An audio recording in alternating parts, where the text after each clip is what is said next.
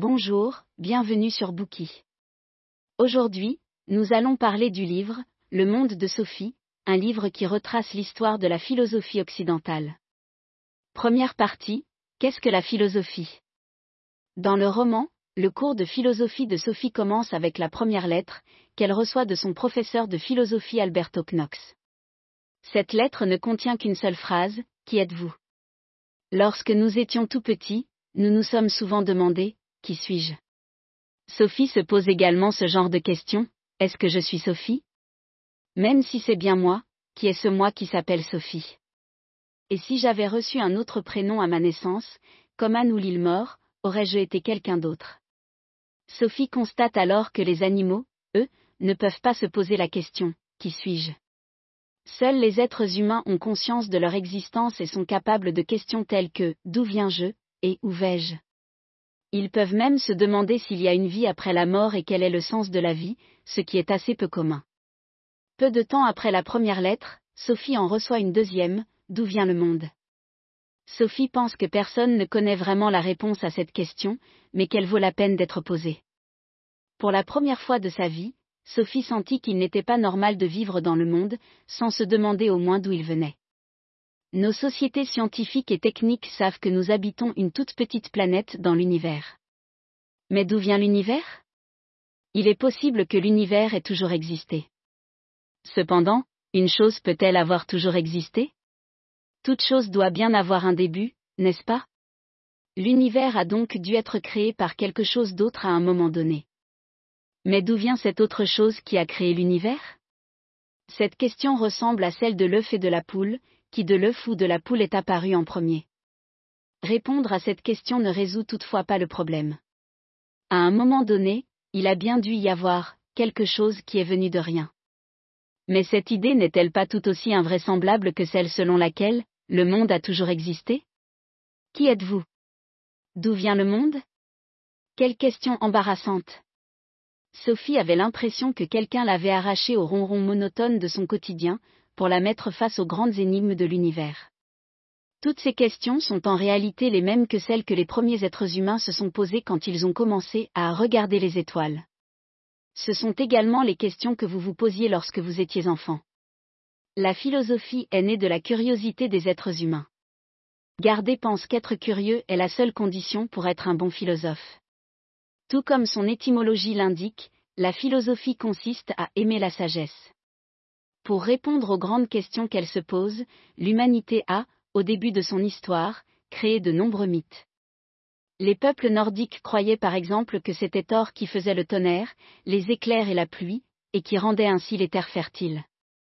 Les Grecs ont également créé de nombreux mythes, dont ceux de Zeus, d'Apollon, d'Athéna et de Dionysos. Les premiers philosophes grecs ont critiqué ces mythes. Il trouvait que les dieux de la mythologie ressemblaient aux humains et qu'il était tout aussi égoïste et perfide qu'eux.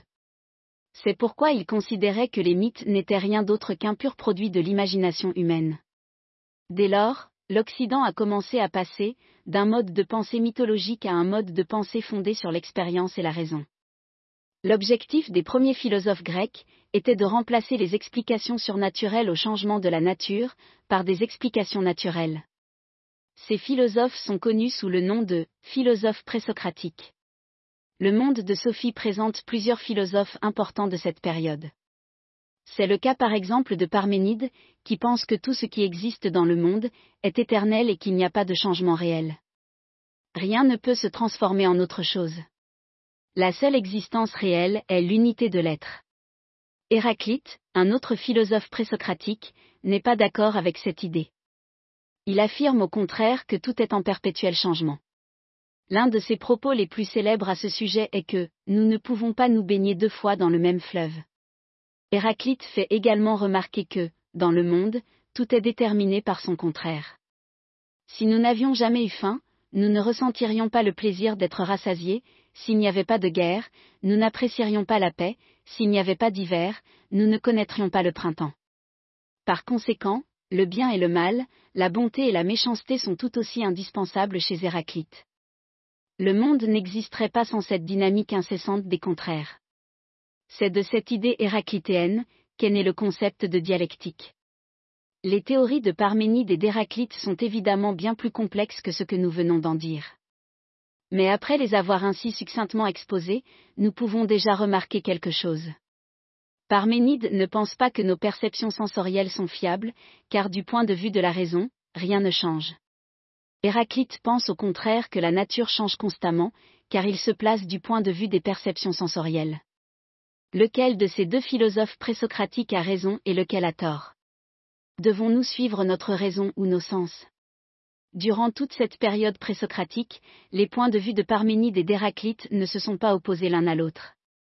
Il est cependant intéressant de constater que ces deux points de vue contraires sont apparus, dès les prémices de la longue histoire de la philosophie.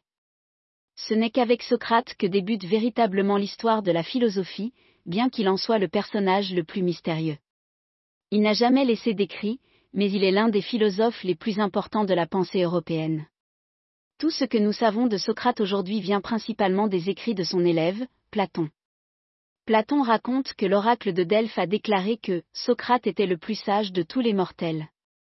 Le philosophe romain Cicéron, quant à lui, affirme que Socrate a fait descendre la philosophie du ciel, l'a établie dans les villes, l'a introduite dans les foyers et l'a forcé à examiner la vie, l'éthique, le bien et le mal.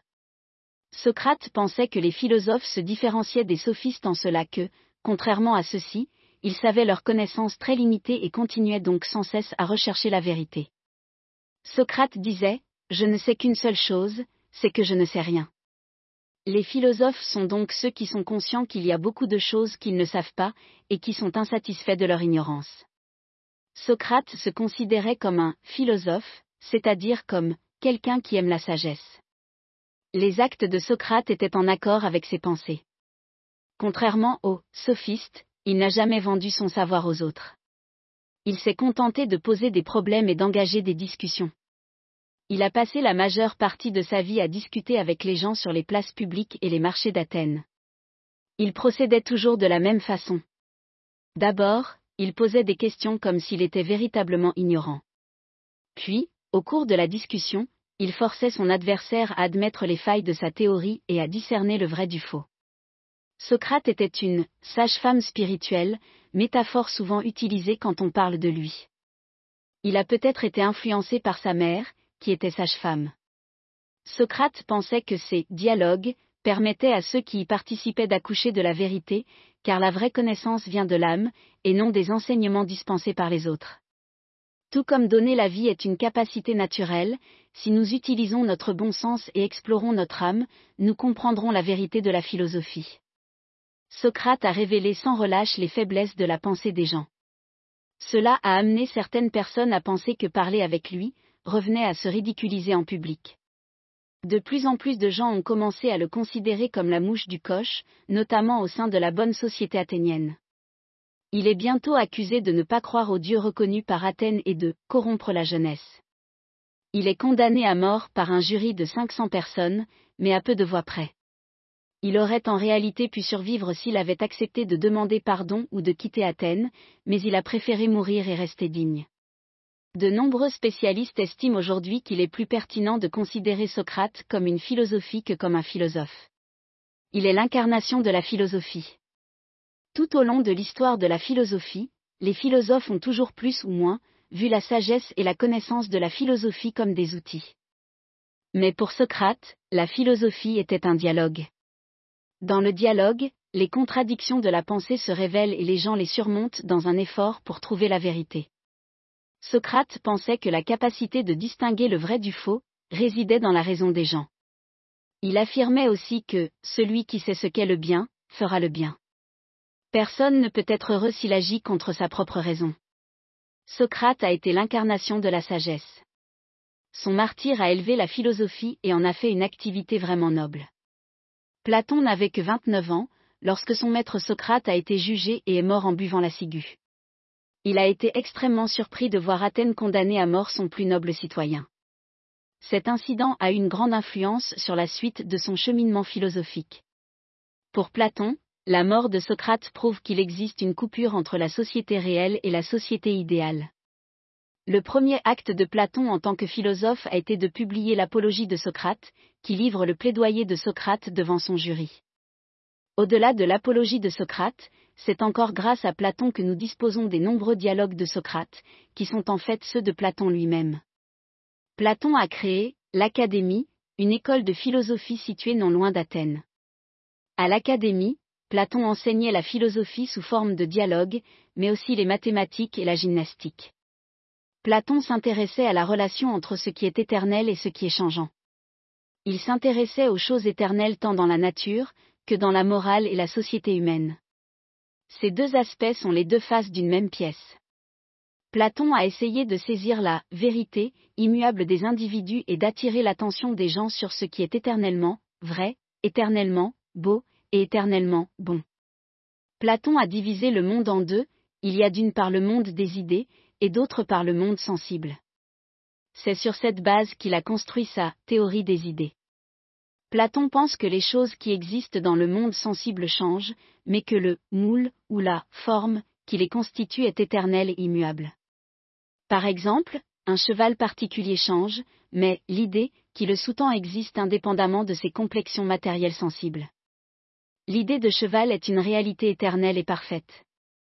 Toutes les choses et tous les phénomènes du monde sensible sont des répliques et des ombres du monde des idées.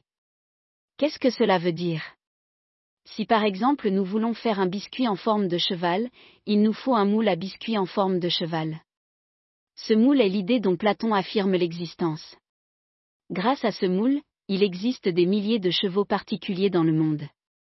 Il est donc impossible de comprendre réellement les choses du monde sensible qui sont en constante évolution. Nous ne pouvons avoir que des opinions ou des points de vue particuliers sur elles. En revanche, nous pouvons comprendre les choses éternelles, immuables et universelles telles que les mathématiques.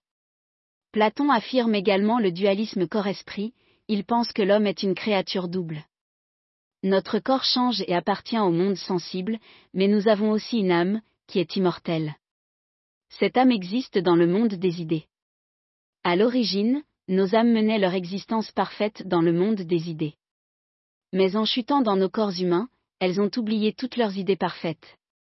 Lorsque nous observons différentes formes d'une même chose dans la nature, nous éprouvons un désir ardent de retourner à la véritable origine de cette chose, à son idée. Ce désir est connu sous le nom des héros, qui signifie amour.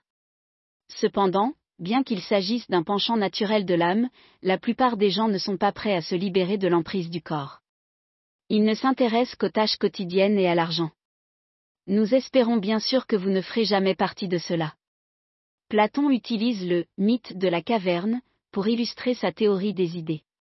Imaginez des personnes pieds et poings liés, vivant dans une caverne, le dos tourné à l'entrée de celle-ci. Derrière eux, de nombreuses créatures à l'apparence humaine passent. Ces créatures tiennent des torchers qui projettent leurs ombres sur le mur de la caverne. Pour les prisonniers, ces ombres représentent ce qu'ils croient être le monde réel. Un jour, l'un d'entre eux, brise ses chaînes et découvre que tout ce qu'il avait vu jusqu'alors, n'était que des ombres. Il court vers l'extérieur de la caverne et voit enfin le monde réel et son origine, le soleil. Il retourne ensuite dans la caverne et dit à ceux qui en sont encore prisonniers, que ce qu'ils croient être la réalité n'est en fait que l'ombre de celle-ci. Les prisonniers de la caverne ne veulent cependant pas le croire. Ils montrent les ombres sur le mur et disent qu'il n'y a rien d'autre dans le monde. Puis ils le tuent. Le mythe de la caverne tente d'illustrer le cheminement du philosophe qui va des apparences trompeuses à la vérité. Pour Platon, l'homme qui est revenu en arrière et qui a été tué, est Socrate lui-même. Platon a été profondément marqué par son maître Socrate, tout comme il a profondément marqué son élève Aristote. Au cours des deux millénaires qui se sont écoulés, la pensée de Platon a été constamment discutée et critiquée par les philosophes. C'est son élève Aristote qui a lancé les hostilités. Aristote a été le professeur d'Alexandre le Grand. Ses œuvres couvrent un large éventail de domaines, allant de la physique à la métaphysique, en passant par la biologie, la poésie, la musique, la logique, l'éthique, la politique et l'économie. Ce bouquin ne peut évidemment pas vous présenter la pensée d'Aristote dans tous ces domaines. Nous parlerons seulement ici brièvement de sa théorie des quatre causes. Aristote admirait beaucoup Platon, mais il disait aussi, Platon m'est cher, mais la vérité m'est encore plus chère. Le monde de Sophie affirme que Platon accordait une grande importance à l'intelligible et aux idées. Aristote, quant à lui, utilisait plutôt ses sens pour étudier les grenouilles, les poissons, les anémones, les coquelicots et autres objets du monde réel. C'est pourquoi il occupe également une place extrêmement importante dans l'histoire des sciences. Aristote pense que les idées des choses n'existent pas en dehors des choses spécifiques elles-mêmes. Elles sont formées à partir de milliers de choses particulières. La forme est une caractéristique des choses. Ainsi, il n'est pas possible de séparer l'idée de poulet, de la forme d'un poulet. Tout comme il est impossible de séparer le corps et l'esprit, nous avons dit que Platon pense que les choses du monde réel ne sont que des ombres, du monde des idées ou de l'âme. Aristote a une position diamétralement opposée. Il pense que les idées de l'âme sont les reflets fidèles des objets naturels, la nature et le monde réel. Il ne nie pas que les êtres humains naissent avec une âme. Mais l'âme est absolument vide tant que nos sens ne nous permettent pas de faire l'expérience du monde réel. La réalité est donc composée de diverses choses qui ont une unité de substance et de forme.